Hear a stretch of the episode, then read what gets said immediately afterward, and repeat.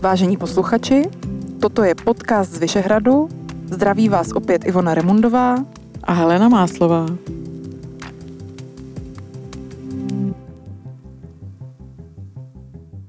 Dnes si budeme povídat o kořenech, o začátcích. Nikoliv o kořenové zelenině, ale o našich kořenech a o vašich kořenech. O naší rodinné historii, o které někdo ví hodně a někdo velmi málo. Já jsem se před několika dny vypravila na Moravu, abych se potkala se členy své moravské rodiny a ptala se jich už po několikáté na to, jak to bylo s mojí rodinou v 50. letech. Z nějakého důvodu mě to pořád strašně zajímá a takzvaně to z nich tahám jak schlupaté deky. Říkala jsem si vždycky, že to nemůže být vůbec těžký k těchto informacím se dostat, jak žila moje babička, jak žil můj děda, ale pořád se mi to nějak nedaří a myslím, že nejsem jediná v České republice. Jak to vypadá u vás doma? No úplně stejnou historku taky mám. A sice já už mám velmi starého tatínka, 90 letého a už žije z původních pěti dětí jenom on a jeho sestra, nejmladší z těch pěti dětí. A tihle dva lidé se spolu nebaví. A všechny fotky má tady ta naše tetička. A mě trvalo asi pět let, než se podařilo mojí sestřenici tajně ty fotky vzít a předat mi je. A nějak jsem si je mohla jako okopírovat a nafotit, protože z nějakého důvodu tetička s tím nesouhlasila. A nikdo nevíme do dnešního dne vlastně proč. Takže to přerušování těch kořenů nebo zamlčování jakoby těch třeba dokumentů nebo, nebo úmrtních listů, rodných listů nebo fotografií, tak bych řekla, že je docela častý příběh. Já si taky troufám říct, že znám hodně, hodně lidí kolem sebe, kteří uh, vynakládají obrovskou energii k tomu, aby zjistili, kdo a jak žil v jejich rodině, v jejich rodu. Bylo to tak vždycky?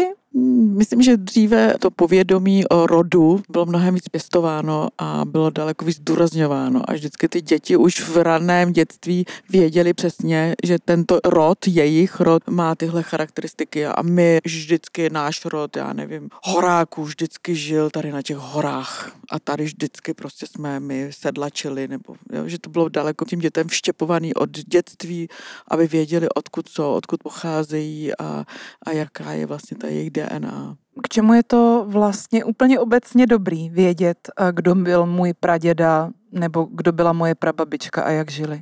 K čemu to může být člověku dneska na začátku 21. století užitečný? No, já jsem žila hodně dlouho bez minulosti, to znamená, znala jsem akorát svoje rodiče a nějaký tečičky a strejdy. A babička s dědou umřeli, když mi bylo sedm let a já jediný, co jsem měla, byla vzpomínka na pohřeb jejich. A jinak vlastně a taky matný vzpomínky jakoby na babičku, která mluvila německy.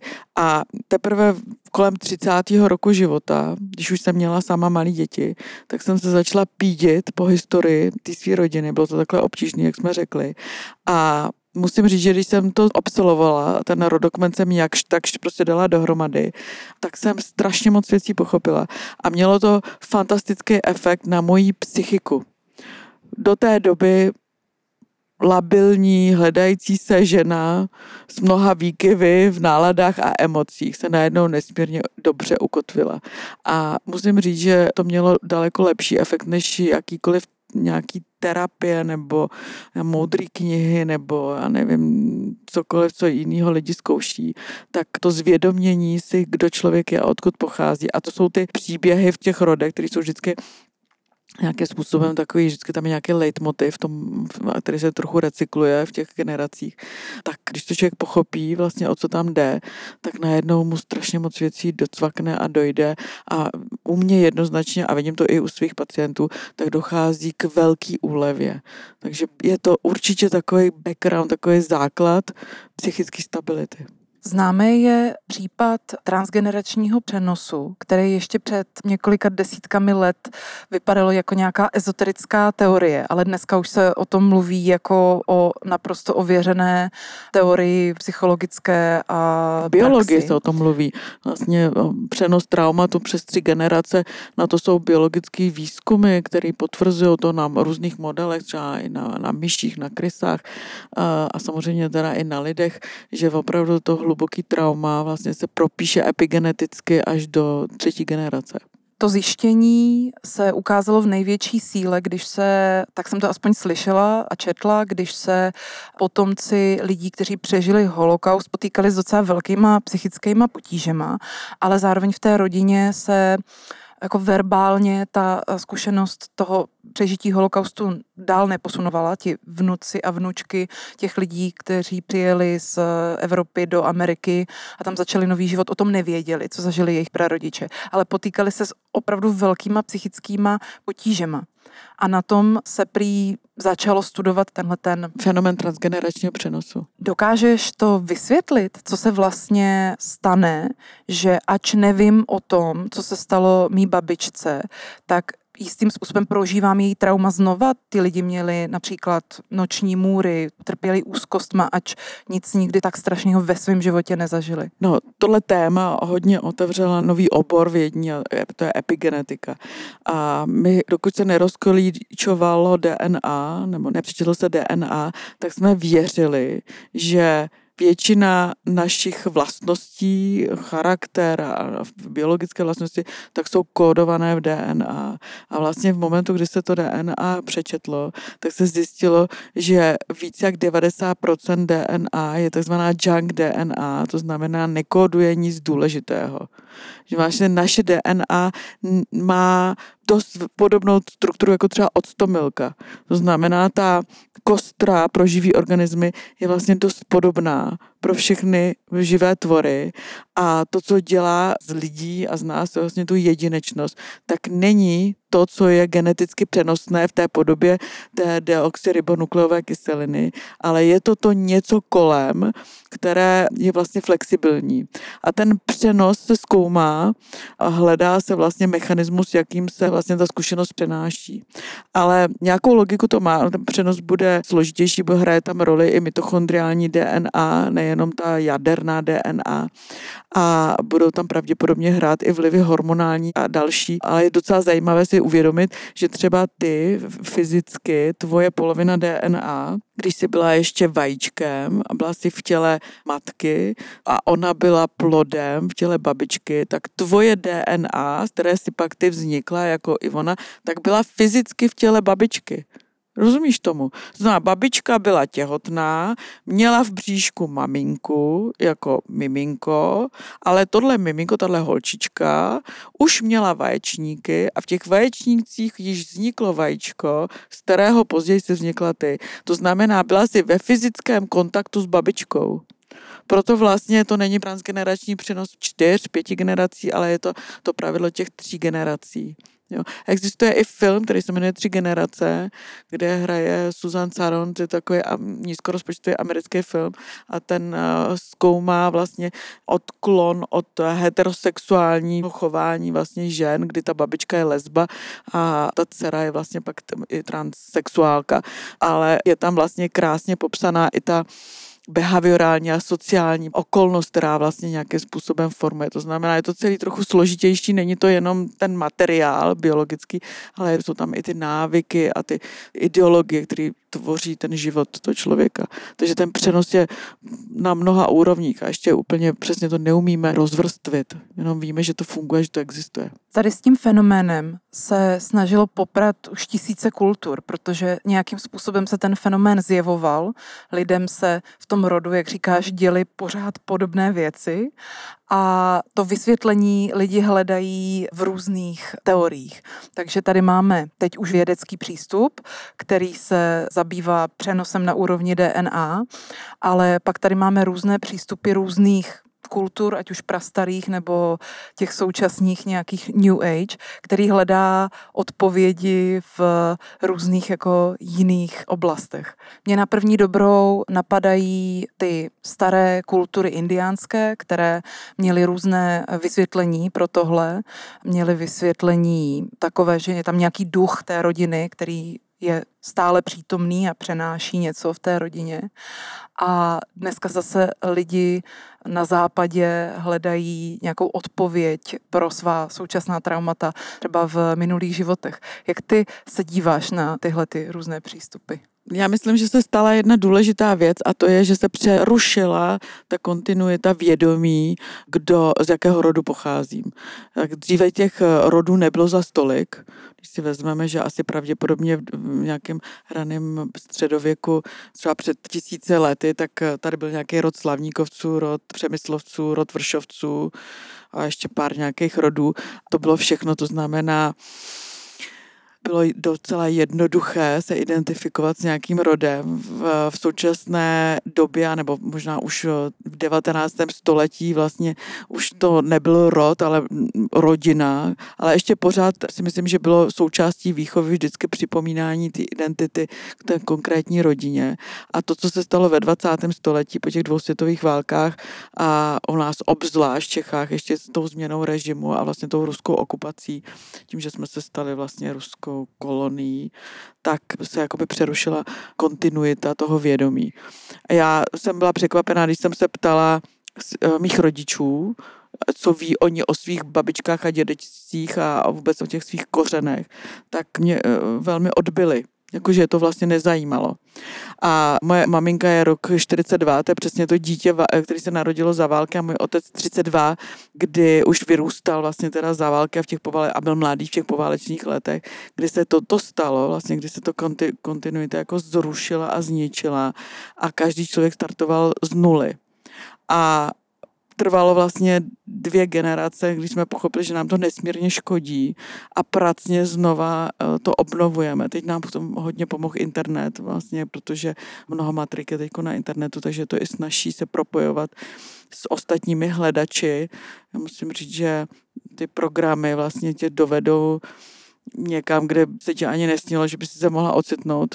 A ta ztráta té integrity si myslím, že se trochu přesmykla do hledání té identity v těch předminulých životech což mě jako doktorovi je daleko bližší ten pohled toho, že ten život pokračuje jakoby z přenosu z jednoho jedince na druhýho. Že prostě v lese jsou tyhle stromy, ale nejsou to pořád ty jednotlivé stromy, jsou to prostě pořád nějaké stromy, které se vysemení a starý strom prostě schyně a nový strom vyroste, ale pořád je to ten stejný les, který tady byl před stovkami let, pokud je to teda původní les.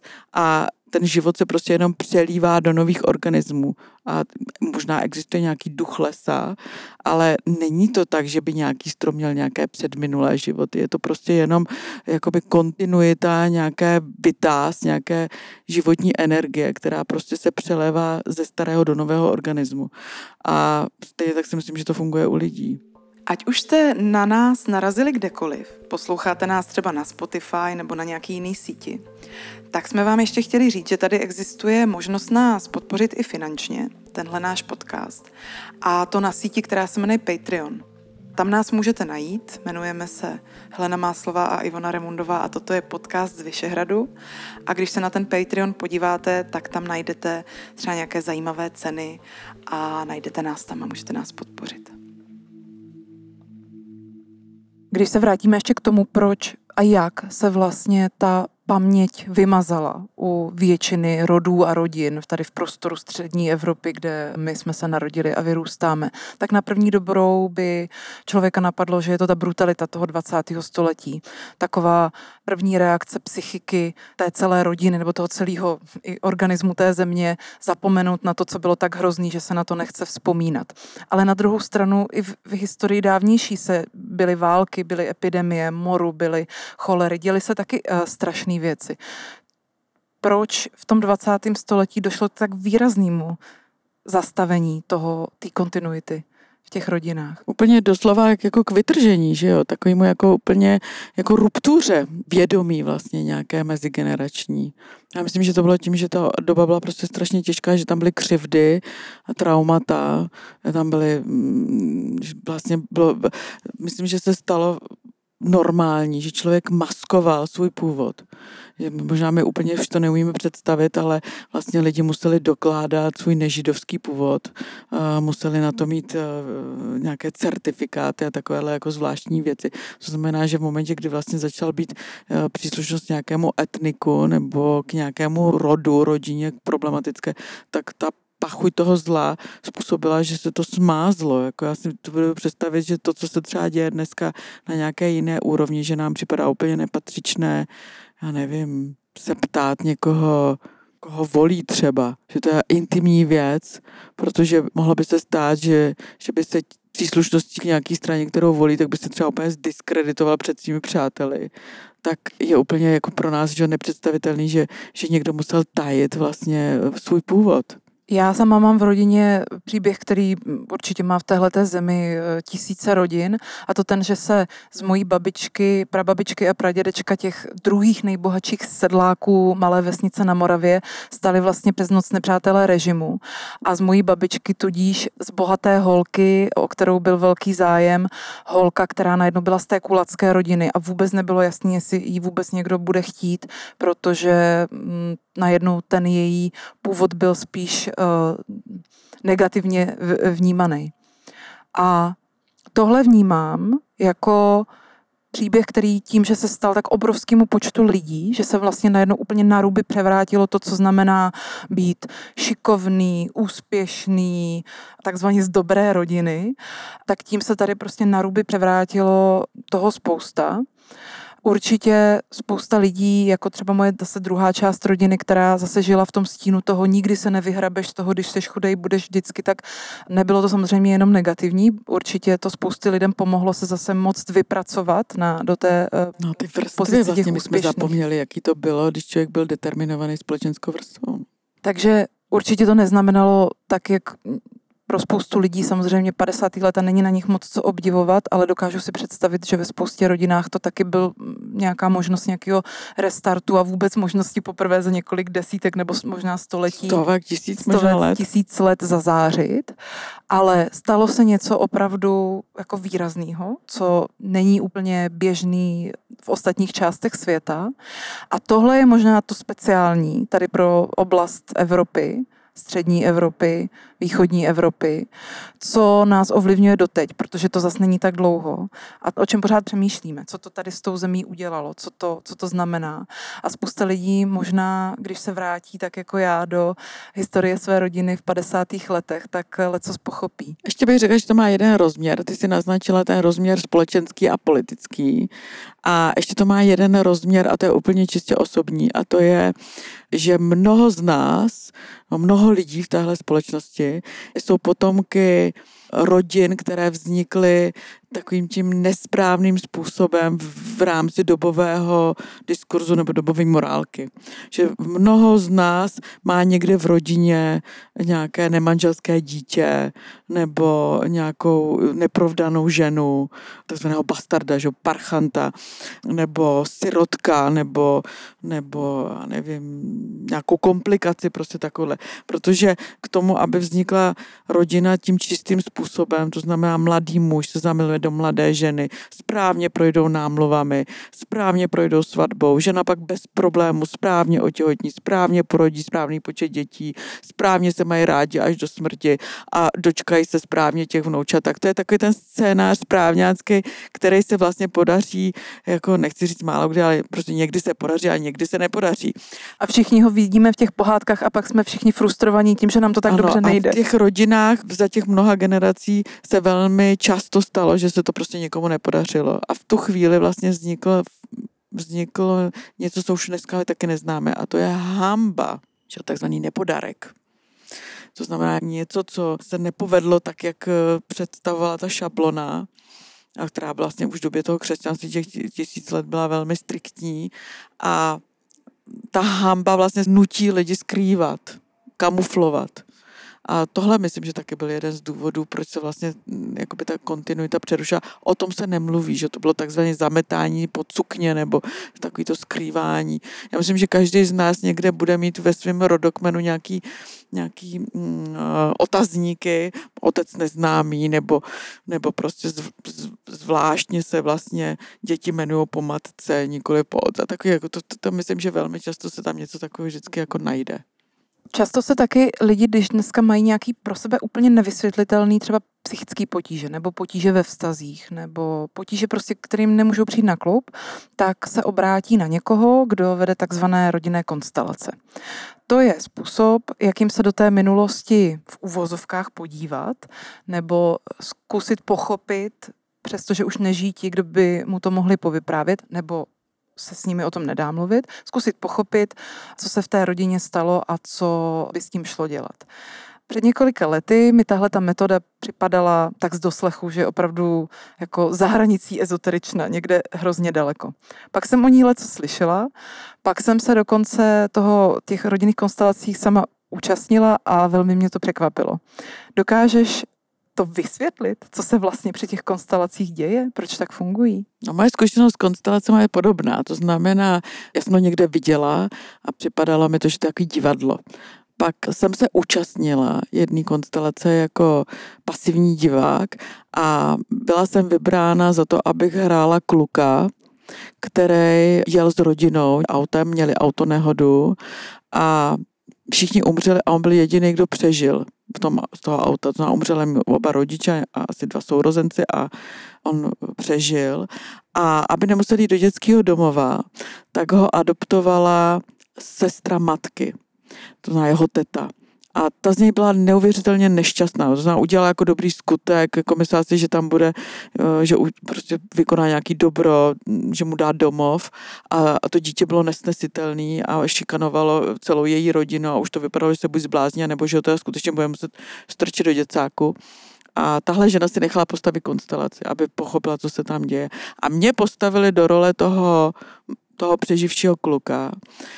A já v momentě, ještě teď se mi klepe hlas, protože to bylo úplně neuvěřitelně silný zážitek pro mě.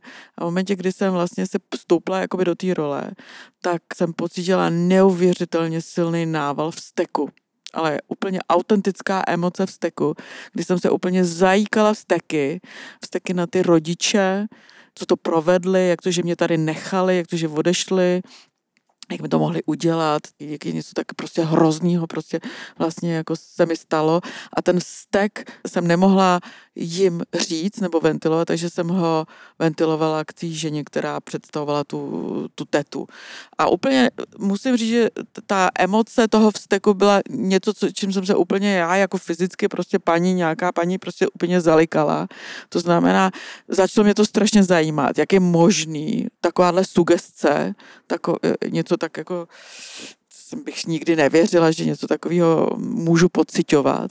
Takže jsem začala to trochu studovat a vlastně nakoupila jsem si knížky od Berta Hellingera, což je zakladatel rodinných konstelací a začala jsem jezdit eh, k mý kamarád, dneska kamarádce, v té době jsme se ještě tolik neznali, mý, teď je to moje kamarádka Táňa Brodská, která žije v Orlických horách a dělá ty rodinný konstelace. Zažila jsem s ní několik rodinných konstelací a vždycky to byl veliký zážitek.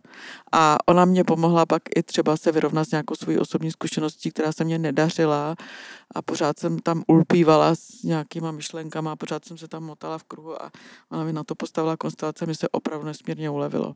Já když jsem to sama zažila a měla jsem otázky, které se týkaly mý rodiny, stála jsem i v konstelaci, kde, jak říkáš, mě překvapilo, jak můžu stát v roli úplně cizího člověka a cítit něco, co on opravdu cítí.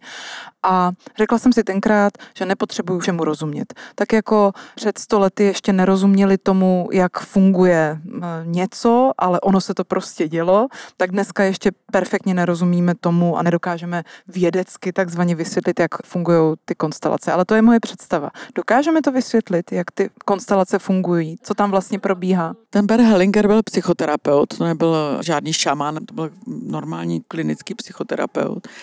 A začal stavět ty konstelace, až když byl poměrně ve vyšším věku, až vlastně kolem padesátky. A vycházel z nějakých svých pozorování asi z nějakých eh, svých eh, zkušeností, které nazbíral během toho svého života, ale úplně přesně, jak to funguje jako energeticky nebo emocionálně, to myslím, že není, ne, ne, já to nevím, jak to funguje. Spousta lidí si, o tom jsme se teď bavili v historii, myslelo, že když se nějaké trauma nebo nějaký problém zakope hodně hluboko pod zem, tak nás pak nebude trápit. Ale ty jako psychosomatická lékařka víš velmi dobře, že to takhle nefunguje. Proč se vlastně vydávat do hlubin historie rodiny nebo k těm kořenům, i když člověk tuší, že tam třeba zjistí něco, co nebude úplně pěkný. Mně přijde, že to je pořád ještě bezpečnější cesta, jak se o sobě něco dozvědět, než uh, budit tu disociovanou část, která se odsekla nějakým traumatem. Protože to je klasická psychoterapie, analýza, která vlastně se snaží integrovat tady tu disociovanou část zpátky do osobnosti. A to je opravdu bolestivý proces. A když vlastně to tělo si pomůže, stejně tak jako když se zraníme, tak to tělo vytvoří nějakou jizvu, vytvoří nějaký třeba absces, který prostě tam nějak se vaziově zorganizuje, prostě vznikne nějaké třeba něco, tak eh, to tělo prostě má nějaké reparační schopnosti a i ta naše psychika má nějaké schopnosti vlastně jakoby zapouzdřit to trauma, obalit ho nevědomím, aby nás neobtěžovalo a ten zbytek té zdravé osobnosti mohl žít dál.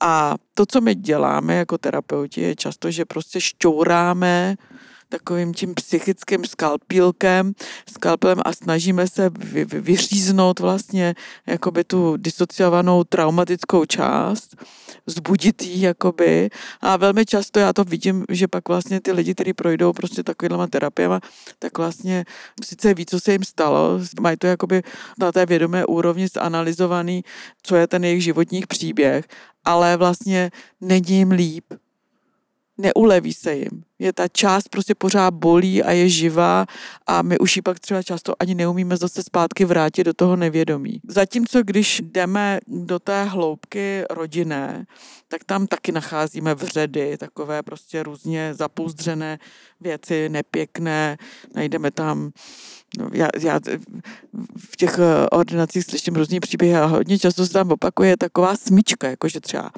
dědeček byl policajt a tatínek byl ve vězení třeba. Nebo tatínek byl hodně na ženský a syn je asexuál. Nebo já mám v rodině vlastně, že jeden ten předek byl pitlák a pytlačil a pravděpodobně můj, můj předek z matčiny strany byl ten hajný, ten revírník, který ho tam honil po lese a snažil se ho zastřelit. Tam vlastně hájil ty zájmy toho, toho Schwarzenberga tak eh, to jsou takový zvláštní jako synchronicity, nebo jak bych to řekla, takový jako... A ten systém jako by se snažil se vyvážit. Tak, vyvážit, přesně. Takový přesně to vyvažování tam vždycky najdeme.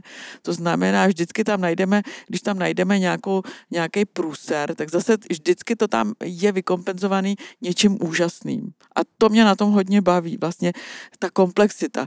Dneska jsem měla v ordinaci paní, která dělá projekt Laskavec. To jsem neslyšela nikdy, co to znamená, nebo nevěděla nevěděla jsem o to, ale ona mi říkala, že to je nějaká nadace, která hledá laskavé lidi, kteří vykonali nějaký nezištný čin. Existuje nějaká taková organizace a že vydávají knížku a že teda ona se podílela na vydání té knížky a, a, a, a pak otěhotněla, odešla na elegantně prostě po ukončení tady toho projektu na mateřskou, nebo odejde na mateřskou. A, a vlastně ten projekt je založený na tom, že se oceňuje ta světlá, pěkná, bílá, nasvícená část. A zatím ona, to mi ona říkala, zatím bývá velmi často ta skrytá temná část.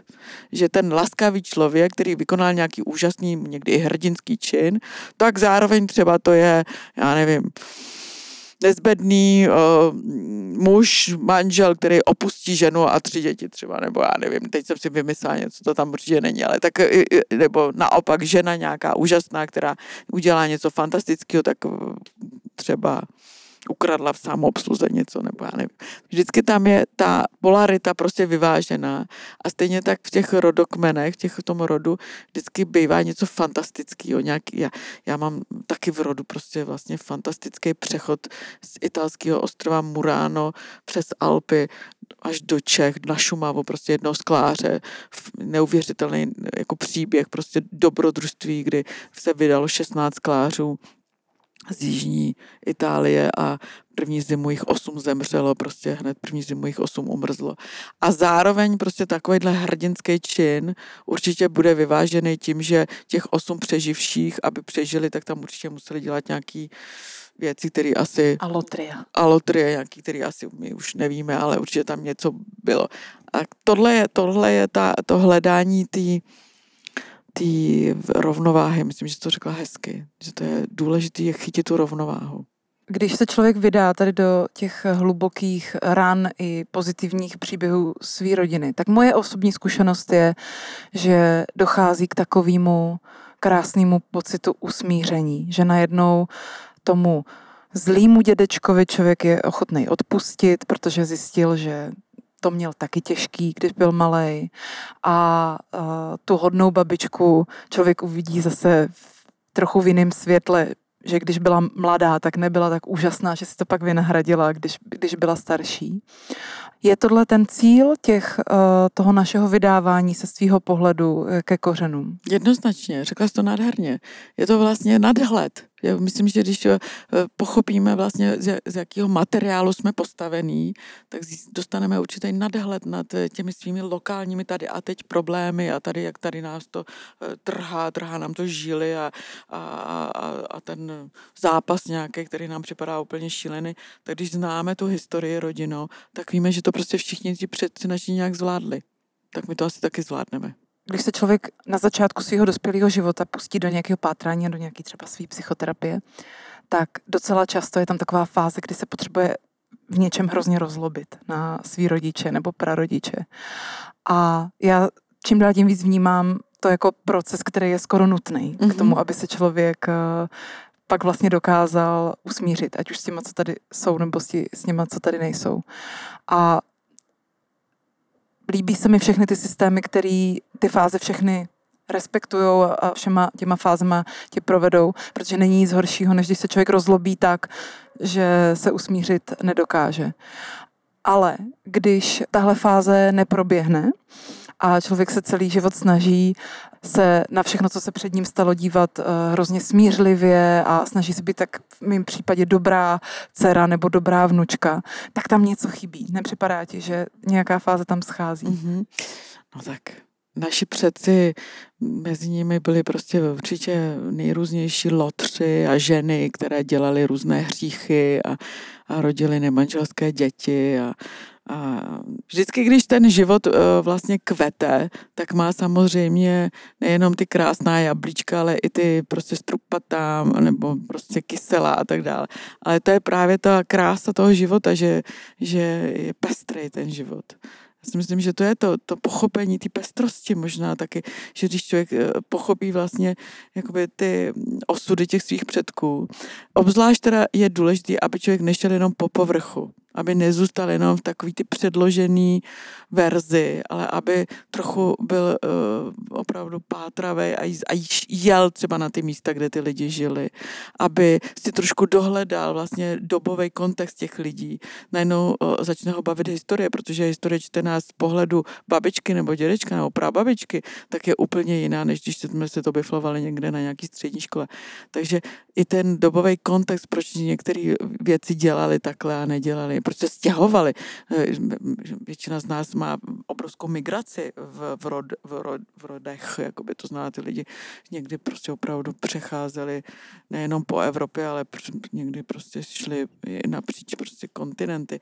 Tak Uh, i to je zajímavé zjistit, co je nutilo k té migraci, co, co byl ten motor, co je hnal na to lepší místo za, těma lepší, za těmi lepšími zítřky. Je to, obrovský dobrodružství a když člověk projde tím dobrodružstvím, tak má fakt fantastický pocit. Takže takový doporučení nakonec by mohlo znít. Pátrejte, klidně se i rozlobte, ale na konci se zkuste usmířit. Já myslím, že to rozlobení, když se zlobíme na své předky, tak vždycky máme jenom půlku pravdy. Vždycky je to jakoby ta, a je vždycky dobrý, někdo začíná přes tou jakoby hezkou verzí a pak zjistí přesně, že aha, jo, takže ona vlastně měla, nevím, třeba, já nevím, dítě až po 40, aha, proč měla první dítě až po 40 třeba, jo, a nebo tam najdeme prostě, no jo, tak vlastně, aha, tady ta, takže, mhm, takže oni uh, něco Tady on, někdo zahýbal. No, nebo on ji tady nechal a někam se odstěhoval, nebo Mm-hmm. Jako vždycky tam najdeme v tom prostě nějaký takovýhle, nebo se, sebevraždy tam třeba můžeme najít, že, že někdo se pověsil, když se lidi spíš věšeli. Takže jsou různý, různě, různě předčasný úmrtí, mrtví děti, to je taky velmi zajímavý. Když člověk se začne probírat těma mrtvýma dětma, když dostane opravdu se k, k matričnímu záznamu, tak zjistí, že prostě ženy měly třeba já nevím, třeba 15 porodů a z toho jim přežilo pět dětí někdy, takže už najednou ta zlá babička, kterou pak tam vidíme, že která byla prostě úplně nesnesitelná, tak eh, třeba zažila, pochovala třeba prostě jako x dětí, které umřely na nějaký dneska běžně léčitelný infekční choroby třeba. A pak člověk leco pochopí. Z podcastu z Vyšehradu vám přejeme hodně pochopení a těšíme se na další díl. A nebojte se stínu a otevírání pandořiných skříněk. Je dobré je otevřít a nechat na sebe působit odvrácenou stranu té rodové zátěže.